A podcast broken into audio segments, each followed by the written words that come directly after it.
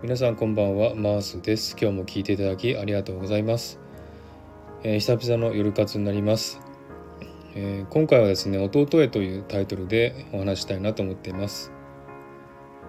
えー、今日ですね3月4日は自分の実の弟の誕生日なんですね。名前は T ヒロっていう風にしておきますけれども、え自分より2歳年下なのでどちらかというと話しやすい方だったと思います。でも高校の時ですね多分いじめに遭ってたと思うんですけれども、えー、だんだんと学校に行かなくなってしまったんですね。で部屋の押し入れに閉じこもって寝る毎日になってしまって、えー、親も私も心配しました。えー、ですので何度もね話しかけに行ったりして、えー、なんとか外外に出そうと思ったんですけれどもほとんど押し入れから出ずにですね食事もほとんど取らずに、えー、こもりきりになってしまいました。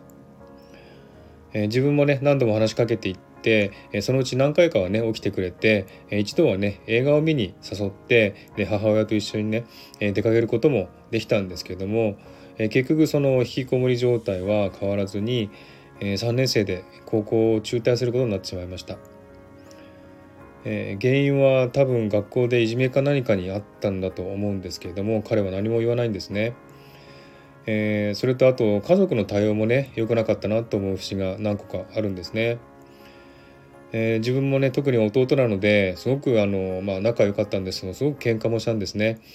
で弟がねあの私の部屋に入ってきて、えー、私の、ね、部屋にある機械物をね分解してしまったりですねそういうことも何回かあったんですね。で彼はそういうねなんか機械をいじることが好きなのでやってしまったんだと思うんですけどもそれをね私が許す許してあげることができなくてえー、無視してしまったりですねそういうこともあったんですけどもそれを本当に後悔しています。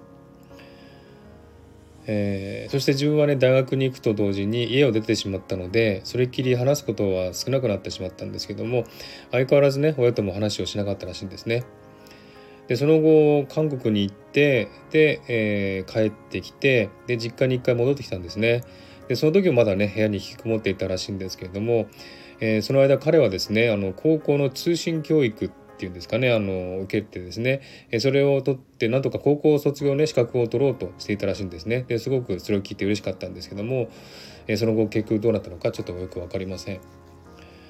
でも彼はね親だけでなく私にもねあの恨みの感情を向けてきたことがあって、えー、その時ね実家に帰った時ですね私の部屋のドアの下から紙切れを入れてきたんですね。でそこに書いてあったのは弟の文字で、え、よく帰ってこれたなみたいなねそういう内容が書いてあったんですね。でそれを見てすごく胸が痛かった覚えがあります。その後彼はですね家を出たいと言ってきたらしく親からですねどうしたらいいのかっていう相談を受けたんですね。でその時自分はねあのちゃんと親に連絡を取るならいいんじゃないかって言ったんですけども、えー、彼はその後ね東京に引っ越していったらしいんですね。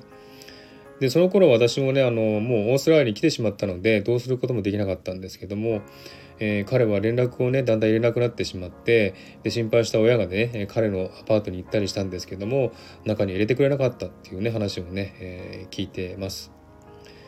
えー、その後詳しくは知らないんですけれども結局そのままね、え音信不通になってしまってで、えどこにいるかも分かんない状態なんですね。えもしかして親は知ってるかもしれないですけども私には言ってない状態です。で私もねまだ、えー、親にも聞きづらくて、えー、弟のことは聞いてない状態なんですね。でそこでちょっと弟に伝えたいメッセージがあります。えー、今はどこにいるかわからない弟よ、えいつも君のことは思っています。え過去に君にちゃんと対応してあげられなかったことえー、君の君の気持ちを分かってあげられなかったこととてもとても後悔しています。今は君はどこにいるか分からないけれど生きてるうちに一度は再会したいと思ってます。もしこれを聞いていたら連絡をください、えー、君に会ったらまず最初に謝りたいと思ってます。ずっとずっと謝りたいと思っていました。兄として弟にしてあげることができなかったこと。えー、君の気持ちを理解してあげられなかったこと本当に後悔しています。どうかどこかで元気に暮らしていることを信じています。親が心配しています。だからもしこれを聞いていたら親に連絡をしてください。お願いします。今日は誕生日です。誕生日おめでとう。楽しい一日を過ごしていることを願ってます。